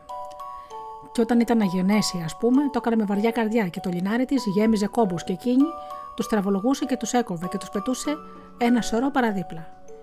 Είχε λοιπόν η όμορφη μια παραδουλεύτρια που ήταν προκομμένη και αυτή μάζευε το πεταμένο λινάρι, έλυνε τα κομπαλάκια, το καθάρισε και το γνεσε με τάξη και σειρά και στο τέλος ήφανε ένα όμορφο φουστάνι για να το φοράει. Τε κάποιο παλικάρι γύριψε να την πάρει την όμορφη κοπέλα για γυναίκα του και ετοιμάστηκαν να γιορτάσουν το γάμο. Την παραμονή το βράδυ στήσανε χορό και χορεύανε η περιτριούλα με τον καλό της. Και με το φουστανάκι της όλο και χαρά. Τη βλέπει νύφη και λέει: Για δες χώρο που κάνει και τσαλιμάκια εντυμένη στα δικά μου κομπαλάκια. Την άκουσε ο γαμπρός και απόρρισε και του εξήγησε πως εκείνη, πως το κορίτσι φορούσε ένα φουστανάκι φτιαγμένο από κομπαλιασμένο λινάρι που η ίδια είχε για πέταμα. Σαν τ' άκουσε όμως αυτό ο γαμπρός και κατάλαβε την τεμπελιά της, είδε την προκοπή της φτωχιάς κοπέλας, άφησε σύξυλη την πεντάμορφη και πήρε για γυναίκα του τη φτωχιά παραδουλεύτρα.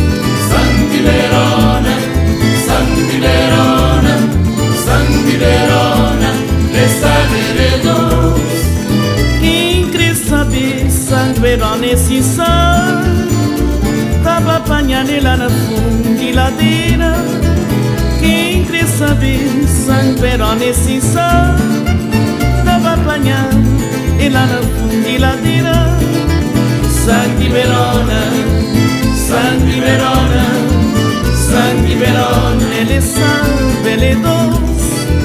San di Verona, San di Verona San di Verona, ele salve, ele dos camicia, lana fundiladeira, bota curva e que fazes coladeira, se bococha, lana fundiladeira, bota curva e que fazes coladeira, Santi Verona, Santi Verona, Santi Verona, le salve, le dos, Santi Verona, Santi Verona.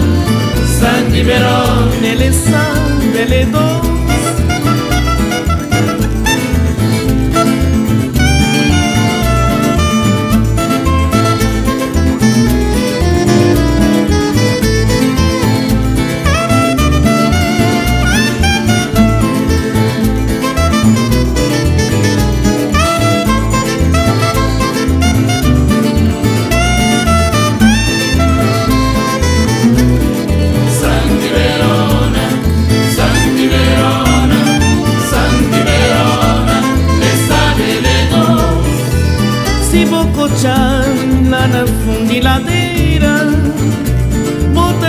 ai que fazer escoladeira Se vou cochar lá na fundiladeira Volta culpa ai que fazer escoladeira Santi Verona, Santi Verona, Santi Verona. Ele sabe, ele é doce Santi Verona, Santi Verona, Santi Verona. Ele sabe, ele é doce Verona, San di Verona, San di Verona, le salve le do.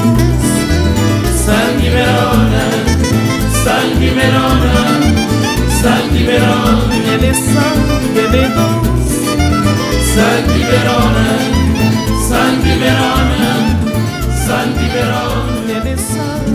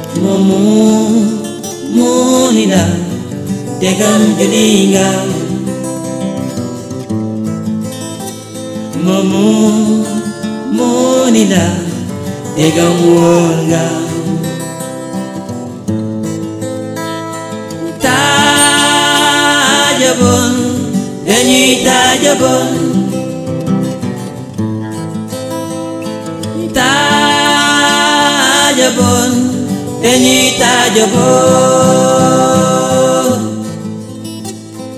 wole wole wole wole abdu jambar wole nyari malaika la wole si kaw lay joge wole dano si sërum wole muuni la wole degam juli nga munila wale. Yagan woga wale. Ah.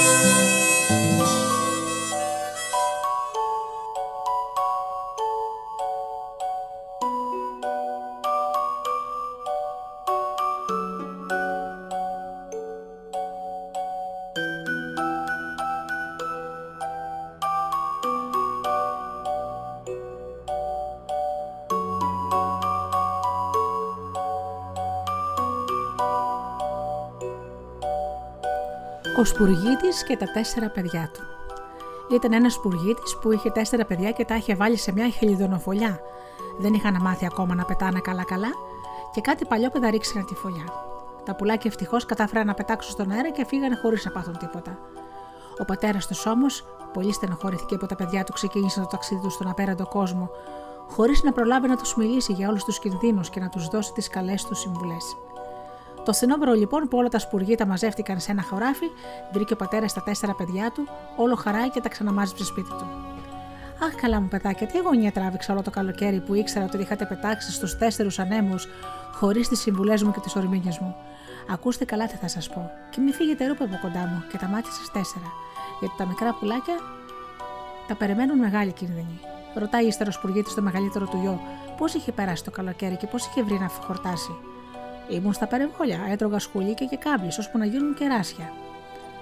Αχ, Γιώκα μου, του λέει ο πατέρας. Ωραία είναι να τσιμπολογάς έτσι και να χορταίνεις, αλλά πρέπει να έχεις το νου σου και να είσαι πολύ προσεκτικός, πολύ προσεκτικός, γιατί καμιά φορά μπαίνουν οι άνθρωποι στα περιβόλια και κρατάνε πράσινα ραβδιά μακριά και κούφια από μέσα που έχουν μια τρυπίτσα στην άκρη. Ναι, πατερούλη, λέει ο μεγάλος γιος. Και αν αυτή η μικρή τρυπίτσα είναι κρυμμένη πίσω από τα φύλλα που τα έχουν κολλήσει με κερί πάνω στο ραβδί. Πού το αυτό το πράγμα, τρόμαξε ο πατέρας. Στον κήπο σε εμπόρου. Αχ, παιδί μου, αναστενάζει ο σπουργίτης. Αυτή είναι έμπορη του διαόλου κάλτσε. Τουλάχιστον έμαθε στα τερτύπια του και έτσι θα ξέρεις από εδώ και μπρος να φυλάγεσαι. Έχει τα μάτια σου ανοιχτά και μην ξεχνάς αυτά που είδες και μην ξεθαρεύεσαι και πολύ. Ρωτά ύστερα τον άλλον. Εσύ πώς πέρασες το καλοκαίρι, Εγώ ήμουν στο παλάτι του Βασιλιά, αποκρίνει το δεύτερος γιος. Αφού το μέρος δεν σηκώνει σπουργίτε και άλλα φτωχοπούλια, λέει ο πατέρας. Έχει όλο μετάξια, χρυσάφια, βελούδια, σπαθιά, πανοπλίες, γεράκια και γατιά, αλλά τέτοια άγρια θηρία. Πήγαινε να, να πήγαινες καλύτερα στους τάβλους, όπου οι βρώμοι και το κρυθάρι κυλάνε ποτάμι. Και αν είσαι τυχερός, βρίσκεις σπόρους να τρώ και να χορτάγεις κάθε μέρα. Ναι, πατερούλιο, το αποκριθήκε ο δεύτερος γιος. Αν όμως οι σταυλίτε βάζουν ξόβοργε μέσα στα άκυρα και τότε πιάνουν τα φτωχοπούλια χωρίς να το καταλάβουν, πώς την πάθανε, Πού το αυτό το πράγμα, τρόμαξε ο πατέρας. Στο πελάτη στο τάβλο του Βασιλιά. Αχ, παιδί μου, αναστενάζει ο πατέρας. Του Βασιλιά οι άνθρωποι είναι διόλου κάλτσε. Αφού λοιπόν πήγε στο παλάτι και γύρισε ζωντανός, θα πει πως έμαθε στα κόλπα τους και θα τα βγάλεις πέρα στη ζωή σου. Να προσέχεις όμως και να μην ξεχνάς ποτέ όσα είδες, γιατί καμιά φορά οι λύκοι πιάνουν και τα πιο έξυπνα κυνηγόσκυλα. Πιάνει ύστερα τον τρίτο το γιο ο πατέρας και ρωτάει: Εσύ που δοκίμαζες την τύχη σου όλο το καλοκαίρι, τι έχεις να μου πεις; Στους δρόμους και στα μονοπάτια τη γυρνούσα όλο και κάτι έβρισκα να τσιμπήσω. Μα ένα σπόρο στάρι, μα ένα σπόρο κρυθάρι. Ποτέ δεν έμενα νηστικός.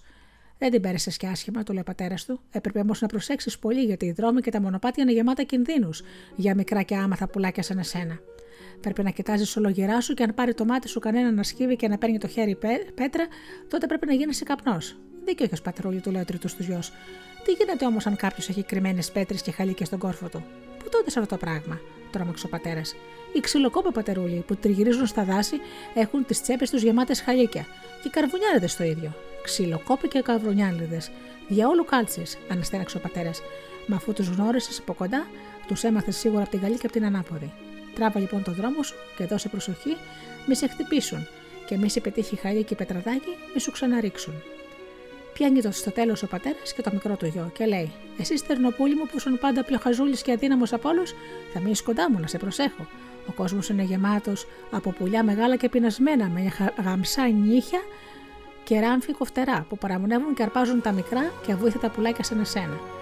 Μείνε λοιπόν μαζί μου στη φαμελιά σου και τσίμπα σιγά σιγά τις αραχνίτσε από τα δέντρα και από τις γωνιές των σπιτιών και έτσι θα ζήσεις ζωή χαρισάμενη. Καλέ μου πατέρα, αποκρίνεται ο μικρός γιος. Όποιος βρίσκει και χορταίνει την πείνα του χωρίς κανένα να ζημιώνει και χωρίς να κάνει κακό, έχει μπροστά του πολλά χρόνια να ζήσει και δεν πρέπει να φοβάται τίποτα, ούτε γεράκια, ούτε αγριοπούλια, ούτε αίτου, ούτε όρνια. Και αν έχει πίσω στο Θεό, εκείνος δεν τον αφήσει να πεινάσει, παρά πρωί και βράδυ θα του δίνει να χορτάσει. Γιατί αυτός είναι ο πλάστης και προστάτης όλων των ζωντανών, όλων των πετινών, και αν αυτός δεν το θέλει, ούτε ένα σπουρτικιτάκι δεν παθαίνει κακό, ούτε ένα τόσο δά πουλάκι δεν πέφτει από τη φωλιά του. Και εσύ που τα μάθα όλα αυτά τα πράγματα, ρωτάει πορεμένος ο πατέρας. Τότε που με πήρε ο αέρας μακριά σου, βρήκα πάγκιο σε μια εκκλησιά και έμεινε όλο το καλοκαίρι. Συμπολογούσα τις αραχνίτσες, τις γονίτσες και άκουγα τον παπά που έκανε κήρυγμα. Και ο πατέρας όλο μας από τον ουρανό με φύλαξε. Δεν έπαθα κακό όλο το καλοκαίρι, και ούτε από τα αρπακτικά πουλιά, ούτε από ξόβριγες μ' άφησα να κινδυνεύσω. Αχ, παιδάκι μου, με την ευχή μου, έτσι να προχωρήσεις στη ζωή σου να ζητά καταφύγιο στις εκκλησιές, να τους βοηθάς να καθαρίσουν τις γωνιές τους από αράχνες, να διώχνεις από μέσα τις μύγες και να καλαϊδάς υμνώντας το Θεό, γιατί μόνο αυτός είναι ο πατέρας όλων μας, επιλεγμένο είναι το θέλημά του. Και φόβο κανένα να μην έχεις όσο είσαι στα χέρια του, και ας είναι ο κόσμος γεμάτος κινδύνους και άγρια αρπακτικά πουλιά. Γιατί όποιος με πίσει στα χέρια του Θεού κουμπάει, χωρίς κακία στην καρδιά, με αγάπη ζει και καλοσύνη, αυτόν ο πλάστης μας πάντοτε τον κοιτά και τον βοηθάει και ο, και ο πεινασμένος ποτέ του δεν θα μείνει.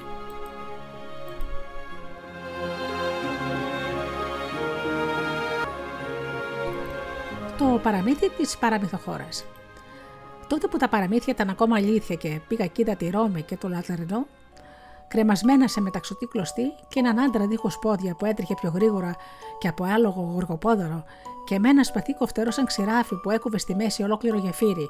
Είδε ένα γαϊδαράκο με μύτια σημαίνια να κυνηγάει δύο λαγούς, τρεχάτου και μια φλαμουριά πλατλήφιλη που άρθιζε ζεστές τηγανίτες. Και είδα και μια κατσίκα γριά κοκαλιάρα που κουβαλούσε στη ράχη της 100 καντάρια βούτυρο και 60 λάτι. Φτάνουν τα ψέματα. Είδα ένα να αργόνι δίχως καματερά ζεμένα μπροστά του και ένα παιδί χρονιάρικο να, να πετάει τέσσερις μιλόπετρες από το Ρένεσμπουργκ ως την Τρέβη και από εκεί ως το Στρασβούργο. Είδα και ένα γεράνι να κολυμπάει στο, Ρίο και, στο Ρήνο και κανένας δεν είχε τίποτα να πει και αντίρρηση να φέρει. Άκουσα ψάρια να φλιαρούνε και να σηκώνουν τέτοιο σαματά που ακουγόταν στον ουρανό. Και είδα μέλι γλυκό να τρέχει ποτάμι από τη σκοτεινή κοιλάδα πάνω σε ψηλό βουνό. Αλόκοτες ιστορίες ήταν και δύο κουρούνες που κόβανε χόρτα στο λιβάδι, δύο κουπουνούπια που χτίζανε γιοφύρι, δύο περιστέρια που μαντούσαν λύκο, δύο παιδιά που γεννούσαν κατσικάκια και πατραχάκια που, απλό, που αλωνίζανε το στάρι. Είδα ποντικού να ευλογούν επίσκοπο, δύο γάτες να ξεριζώνουν τη γλώσσα μιας αρκούδας με τα νύχια τους. Και ήρθε τότε τρεχάτο ένα σαλιγκάρι και έβαλε κάτω δύο άγρια λιοντάρια, και ένας κουρέας ξύριζε τα γένια μιας γυναίκας. Δύο βυζανιάρικα μάλουσαν τη μάνα τους να μην μιλάει και είδα ακόμα δύο κυνηγιάρικα σκυλιά να βγάζουν σένοντο από το νερό ένα μήλο και ένα γέρικο άλογο εκεί δίπλα και τους έλεγε πως καλά είχαν κάνει. Και στην αυλή πήγαιναν και έρχονταν τα τέσσερα άλογα που αλόγιζαν το στάρι μόλις τους τη δύναμη. Δύο κατσίκες που άναβαν το φούρνο και μια κόκκινη γελάδα που φούρνιζε το ψωμί, το ψωμί, λαλεί τότε το κοκόρι. Και κυρίκι και κυρίκι τελείωσε το παραμύθι.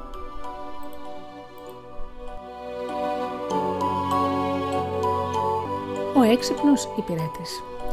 Τυχερός ο άνθρωπος και τυχερό και το σπιτικό του που έχει στη δούλεψή του έναν έξυπνο υπηρέτη. Να ακούει το λόγο του αφέντη του, να μην επακούει και να κάνει το κεφαλιού του, όπως ο ίδιος κρίνει και νομίζει. Ένα τέτοιο ξυπνοπούλι ήταν και ο Γιάννος, που τον έστειλε μια μέρα ο αφέντης του να βρει τη γελάδα που είχε χαθεί. Περνούσε η ώρα, περνούσε και ο αφέντης, δεν έλεγε με τον νου του ο πιστός μου ο Γιάννος κόπους δεν λογαριάζει όταν είναι με υπηρετήσει, μα καθώς ο Γιάννος δεν έλεγε να γυρίσει, άρχισε να φοβάται ο αφέντης και όπως υπηρέτης του είχε πάθει κάτι κακό. Σηκώνεται λοιπόν και πάει να τον βρει. Ψάχνει, ψάχνει, με τα πολλά τον βλέπει το Γιάννος σε ένα χωράφι να τρέχει πέρα δόθε. Τρέχει εξωπίσω του καμιά φορά και τον φτάνει και του λέει: Καλέ μου Γιάννο, τι βρήκες στη γελάδα που σε έστειλα να ψάξεις; Όχι αφεντικό, αποκρίνεται το ξυπνοπούλι. Τη γελάδα δεν τη βρήκα, μα ούτε και την έψαξα. Και τι έκανες στο σύνορα Γιάννο, βρήκα κάτι καλύτερο από τη γελάδα. Πα, τι, τρία κοτσίφια. Και πούντα, ρωτάει ο Αφέντης.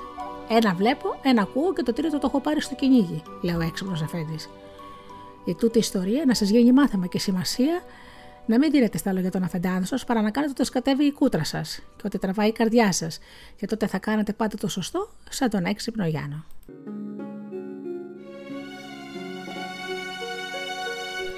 Η κοκαλιάρα η Λίζα. Κοκαλιάρα η Λίζα δεν έμοιαζε καθόλου με τον Μπελχανά, τον Χάιντς και τη χοντρή γυναίκα του την Κατερίνα. Σκοτώνονταν στη δουλειά από το πρωί μέχρι το βράδυ και φόρτωνε και τον άντρα της, τον ψιλολέλεκα, το λέντς, με τόσες αγκαρίες που ο κοκομίρη ίδρωνε και λαχάνιαζε χειρότερα και από ζεσταμένο γαϊδούρι.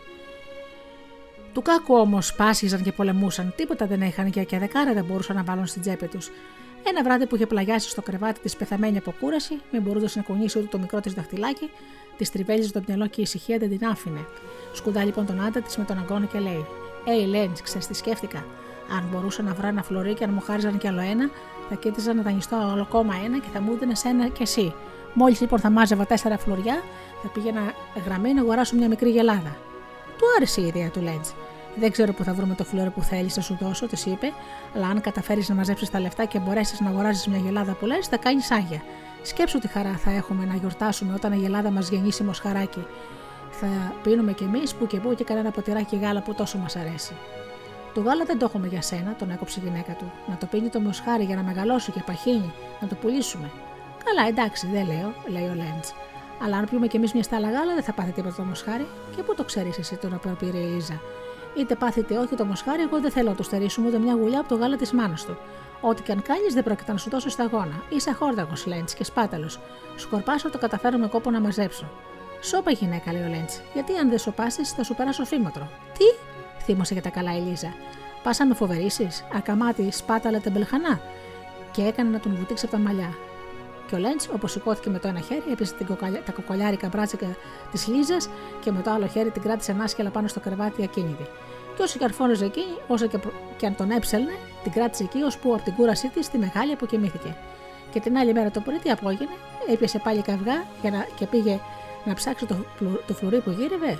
Αυτό, μα την αλήθεια, δεν ξέρω να σας το πω.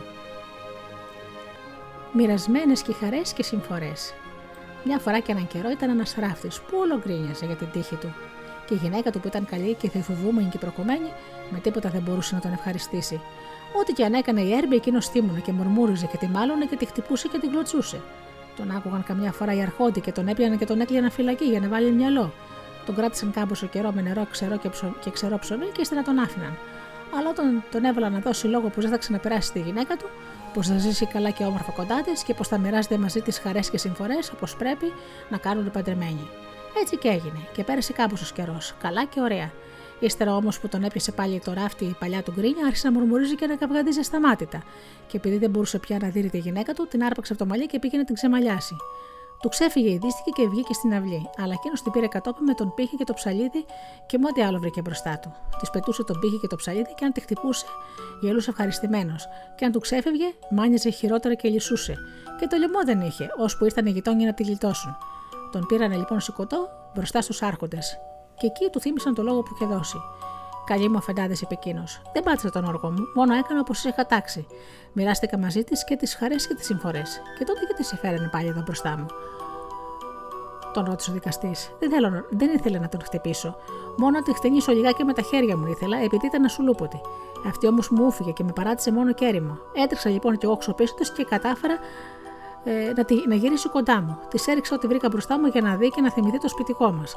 Και τις συμφορές και τις χαρές μου μαζί της τις μοιράστηκα κάθε που καθόμασταν συντροφιά, ο ένας με τον άλλον έπαιρνε και εκείνη συμφορές και εγώ τις χαρές. Έλα όμως που ο δικαστής καθόλου δεν συμφώνησε μαζί του και τον έβαλε πάλι φυλακή να τιμωρηθεί όπως το άξιζε.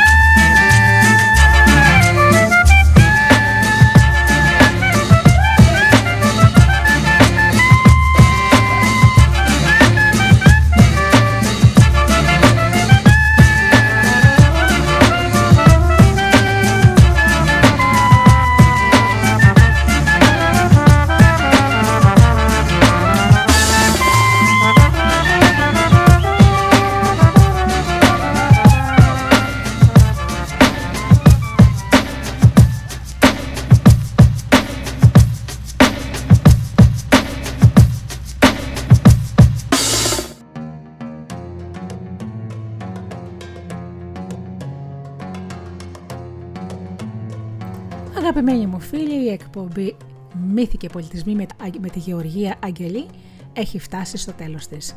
Σας ευχαριστώ θερμά που ήσασταν εδώ μαζί μου και ακούσαμε παραμύθια από τους αδελφούς Γκριμ.